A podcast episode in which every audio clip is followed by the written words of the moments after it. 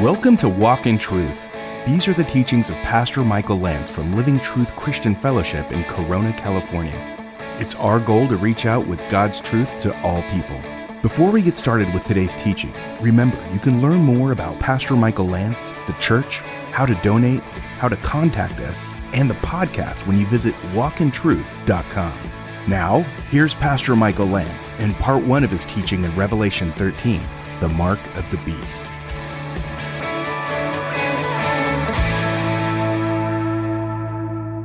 You've all probably heard the idea of the Antichrist and the mark of the beast.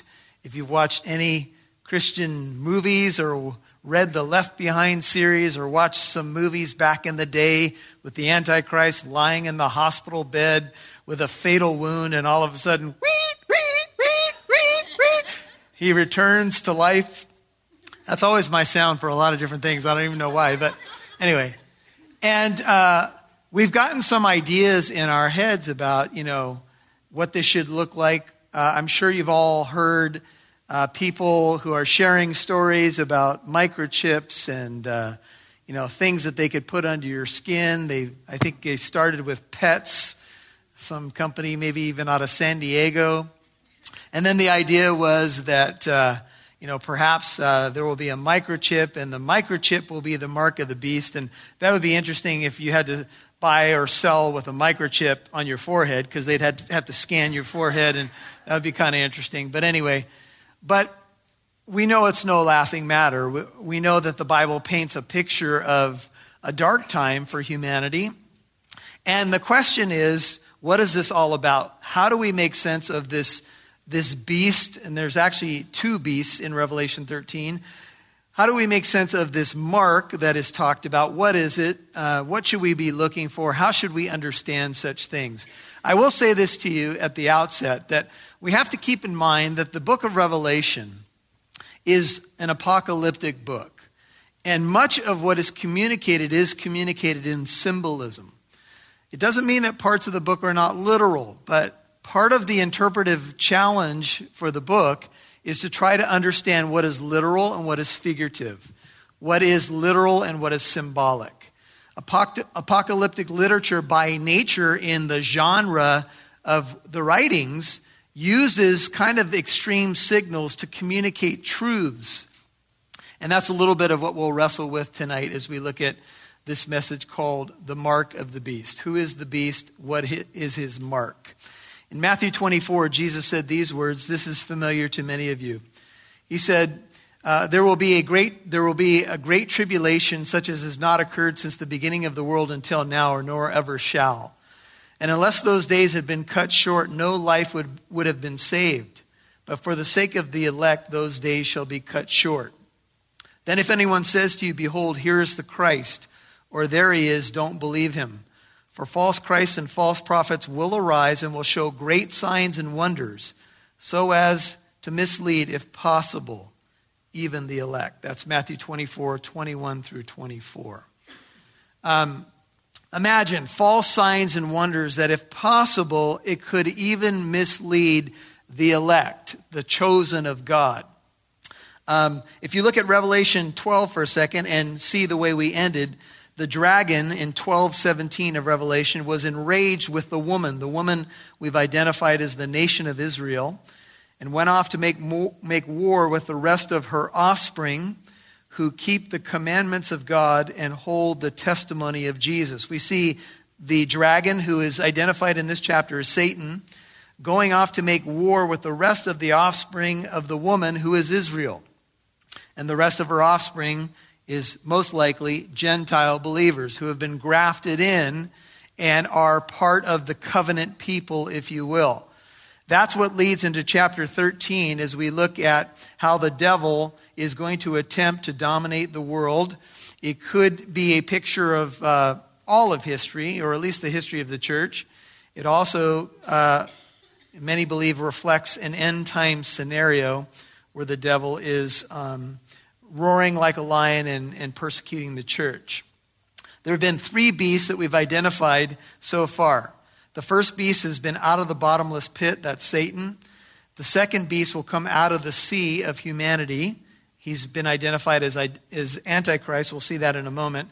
The third beast comes out of the earth and is identified as the false prophet. So let's look at Revelation 13:1 with that, setting up our teaching tonight.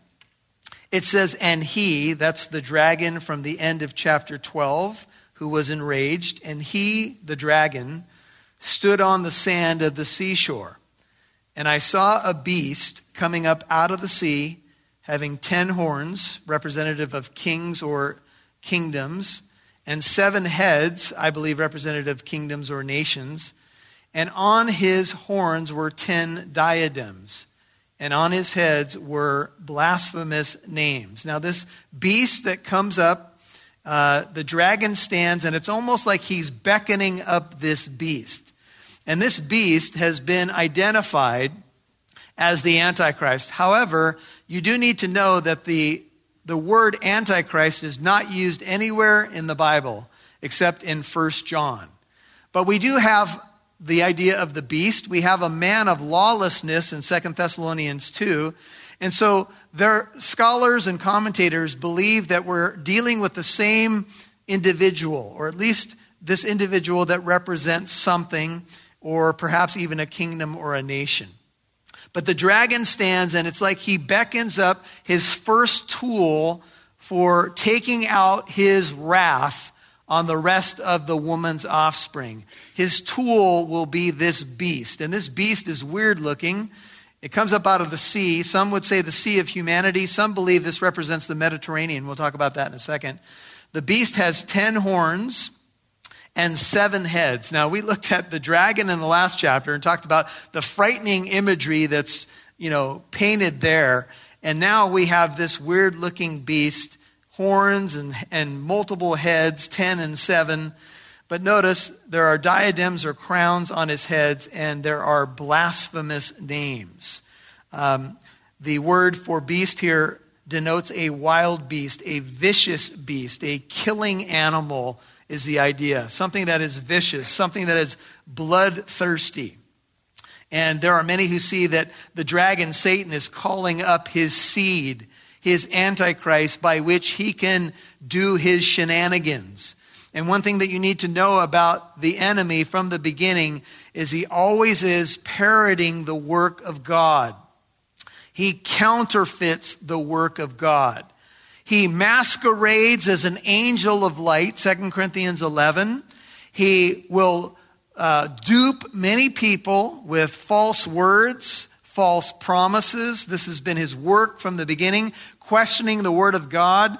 Did God really say this? Did God really say that? John 8:44, Jesus says he was a murderer from the beginning. He's a liar.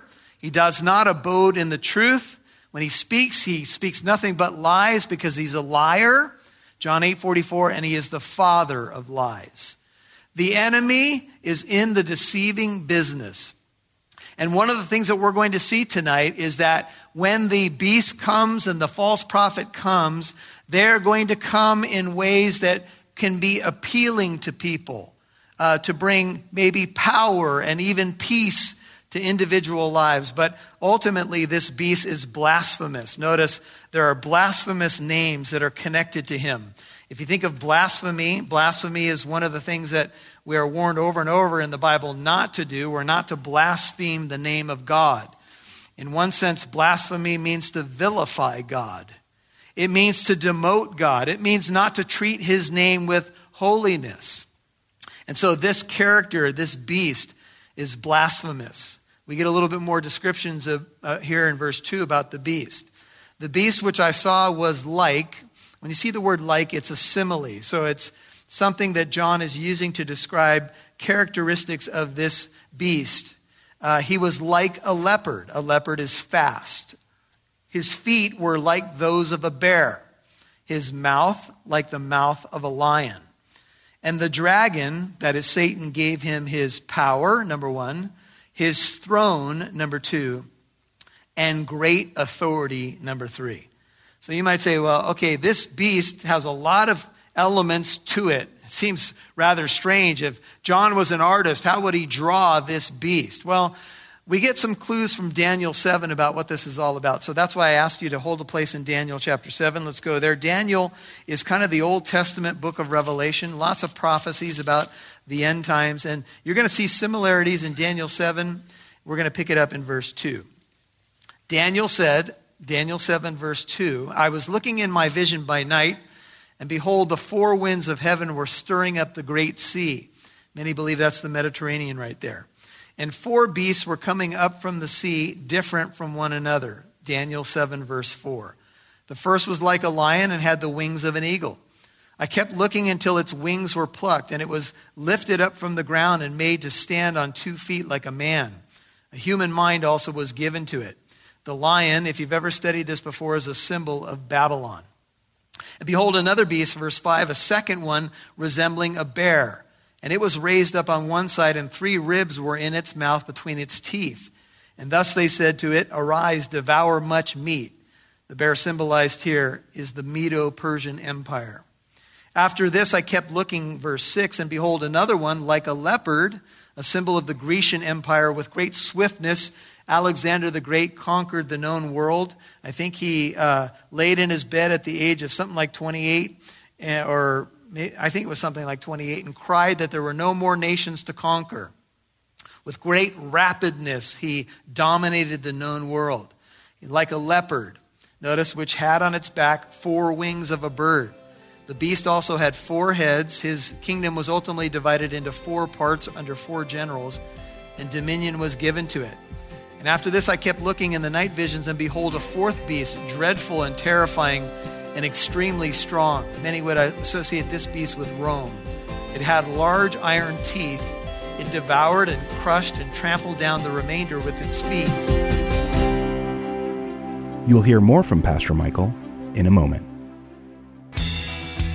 You can now listen to Walk in Truth with Michael Lance wherever you go and whenever you want. That's because Walk in Truth can now be heard on your favorite podcast app. Apps like iPodcast, Spotify, Stitcher, iHeartRadio, Google Play, and much more. Simply open up your favorite podcast app and search Walk in Truth. Make sure you subscribe so you'll know when a new show is available. Thanks for listening and partnering with Walk in Truth. Visit the Walk in Truth store today and get the DVD series in Revelation by Michael Lance. The book of Revelation reveals the person and work of Jesus Christ. This book will give you a unique glimpse into heaven and the worship that happens there. It also reveals the future. We see the 7 sealed scroll, the 4 horsemen of the apocalypse, the mark of the beast, and learn about the new heaven and the new earth. Join Michael Lance in these DVD series of the dramatic, often sobering book. Visit the Walk in Truth store today to order your copy of the DVDs, all available to help you dive deeper into the book of Revelation. Visit walkintruth.com today. That's walkintruth.com. Make sure you subscribe to the Walk in Truth podcast, available on your favorite podcast app. Now, back to Pastor Michael Lance, right here on Walk in Truth. After this, I kept looking, verse 6, and behold, another one, like a leopard, a symbol of the Grecian Empire. With great swiftness, Alexander the Great conquered the known world. I think he laid in his bed at the age of something like 28, or I think it was something like 28, and cried that there were no more nations to conquer. With great rapidness, he dominated the known world. Like a leopard, notice, which had on its back 4 wings of a bird. The beast also had 4 heads. His kingdom was ultimately divided into 4 parts under 4 generals, and dominion was given to it. And after this, I kept looking in the night visions, and behold, a 4th beast, dreadful and terrifying and extremely strong. Many would associate this beast with Rome. It had large iron teeth. It devoured and crushed and trampled down the remainder with its feet. And it was different from all the beasts that were before it. And it had how many? 10 horns. You just might write in your Bible, same as Revelation 13. While I was contemplating the horns, and you could imagine Daniel had to do a lot of contemplation, behold, another horn, a little one, came up among them, and 3 of the first horns were pulled out by the roots before it. And behold, the horn possessed eyes like the eyes of a man, and a mouth uttering great boasts. Now you can see kingdoms that historically were involved in the nation of Israel. You have Babylon under Nebuchadnezzar, the Medo-Persian Empire, the famous ruler there is Cyrus. You have the Grecian Empire under Alexander the Great. And you have the Roman Empire that dominated the world and was dominant during the time of Jesus and during the time of John. Several emperors were leaders of that nation, kind of figureheads of the nation, if you will. And one of the most famous ones was literally called the Beast. His name was Nero, Caesar Nero. Committed suicide in 68 AD and actually was known as the Beast for many terrible things that he did, including things he did to Christians. And by the way, he murdered his own mother.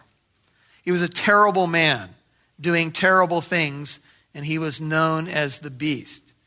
There are commentators that date the book of Revelation before the fall of Jerusalem in 70 AD and believe that the Beast in Revelation is Nero. And in fact, there's a process where you take the Hebrew, and I think Latin and Greek work this way as well. And each letter of the alphabet has a numeric equivalent or a number equivalent. If you take the name Caesar Nero in Hebrew, it equals 666.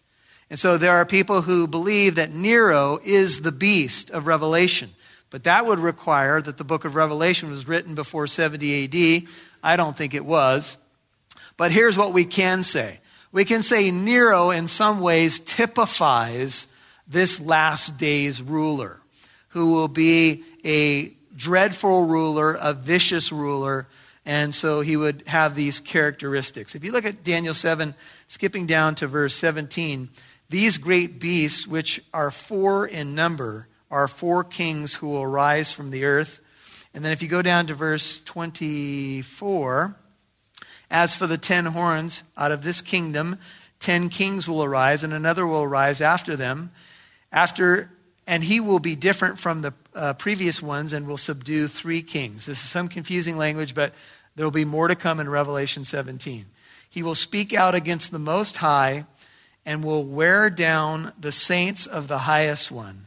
And he will intend to make alterations in times and in law, and they will be given into his hand for a time, times, and half a time. Everybody remember that? What that is?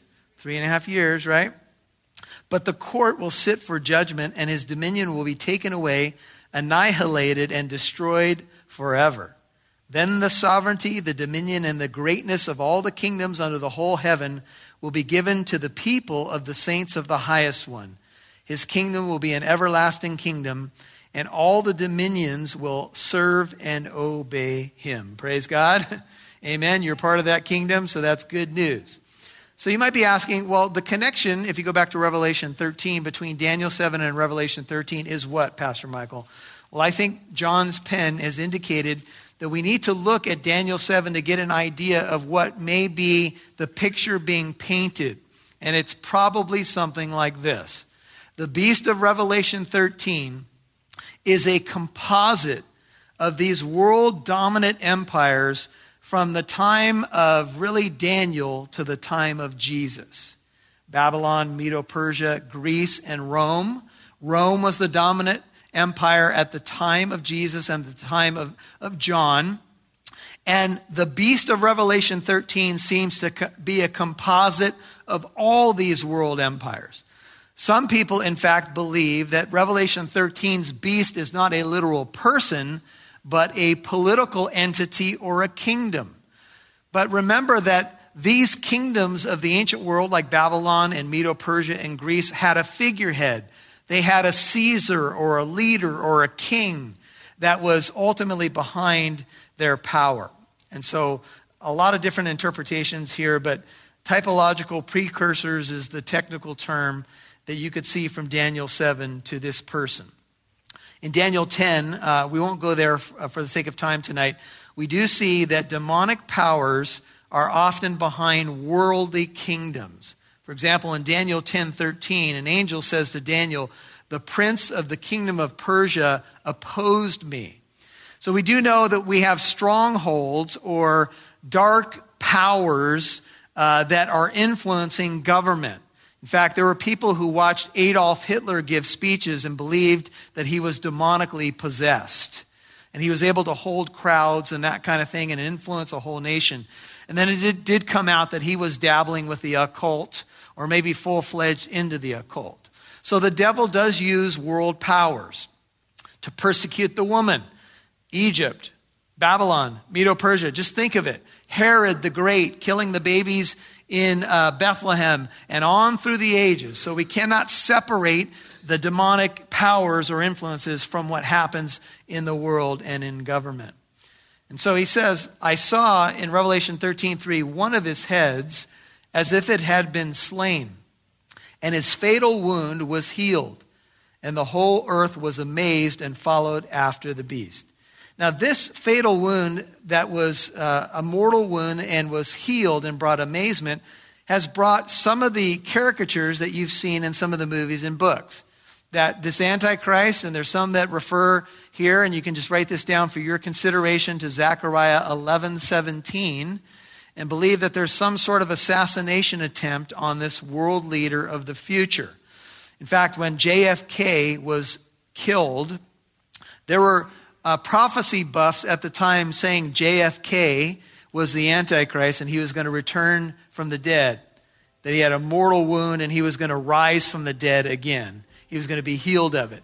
And there's been all these different speculations on assassination attempts and comebacks from them. In fact, there are some people that have intimated that they think that Adolf Hitler will return in some fashion and lead a revived German empire. And you've heard about revived Roman empires, and maybe Caesar Nero will come back from the dead. These are all the speculations. Or there's others that say this is a future world leader, and he is literally assassinated. He gets a fatal wound and dies and rises again. Remember, I told you that the devil is a master parroter of the work of God. What do you think he might be trying to counterfeit? The dying Messiah and the rising Messiah. You've been listening to Pastor Michael Lance on Walk in Truth.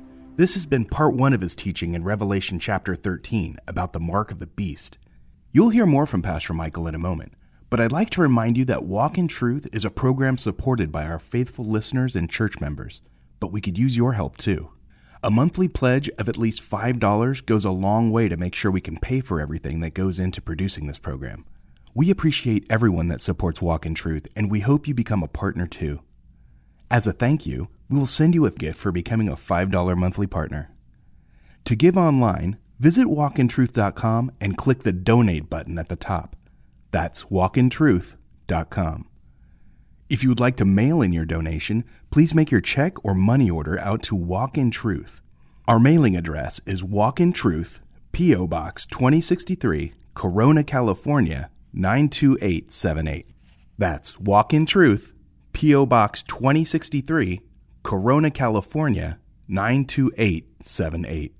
Thank you for your partnership in this mission to reach out with God's Word. Now, here's Pastor Michael. I'm sure you've been watching the batch of political debates going on, shots being fired. You know, a lot of the, we have to just say the talking heads giving the solutions. But the question is, where is our country really? You know, I look at the United States of America today with a large amount of concern about where we're headed. And what we really need is we need to come back to God. We need a spiritual revival in this country. And let's not forget that it's happened before in tumultuous, confusing times, and it can happen again. Let's be praying that it would happen again and that it would start with us. Hey, I'd like to invite you out to tomorrow night's worship service at 7 p.m. at Living Truth Christian Fellowship as we continue to look at the problem of evil and the power of the gospel and the incredible book of Job. Hard questions are asked in the book of Job. Difficulty, people trying to figure out what's going on, Job's so-called comforters. In the end, God was doing something in the heavenlies, something that we can profit from as we look at Job's life and his response to suffering. If you want to come on out for that midweek service, the church is Living Truth Christian Fellowship. The address is 1009. That's 1009 Arsenal Way in the city of Corona. We'd love to have you. Get into your Bible. Come out to a midweek service. Meet some new folks if you're anywhere near Corona. Come on out. You can find out information, direction, service times, other things that we're doing at Living Truth by downloading the Living Truth Christian Fellowship app in your app store. Remember to look for that red logo with the pillars. Be sure to come back tomorrow to hear part 2 of Pastor Michael's teaching in Revelation 13 about the mark of the beast. Walk in Truth is a ministry of Living Truth Christian Fellowship in Corona, California. In addition to our faithful listeners and financial partners, this program is made possible by our staff. Executive Administrative Pastor Mike Rizzi, Audio and Video Technician Nathan Lance, Program Director Rob Newton, Graphic Arts Director Brenda Lance, Walk in Truth Store Admin Marie Bondi, Financial Admin Claudia Rizzi, and Senior Pastor Michael Lance. I'm Mike Massaro. Thanks for listening to Walk in Truth. It's our goal to reach out with God's truth to all people.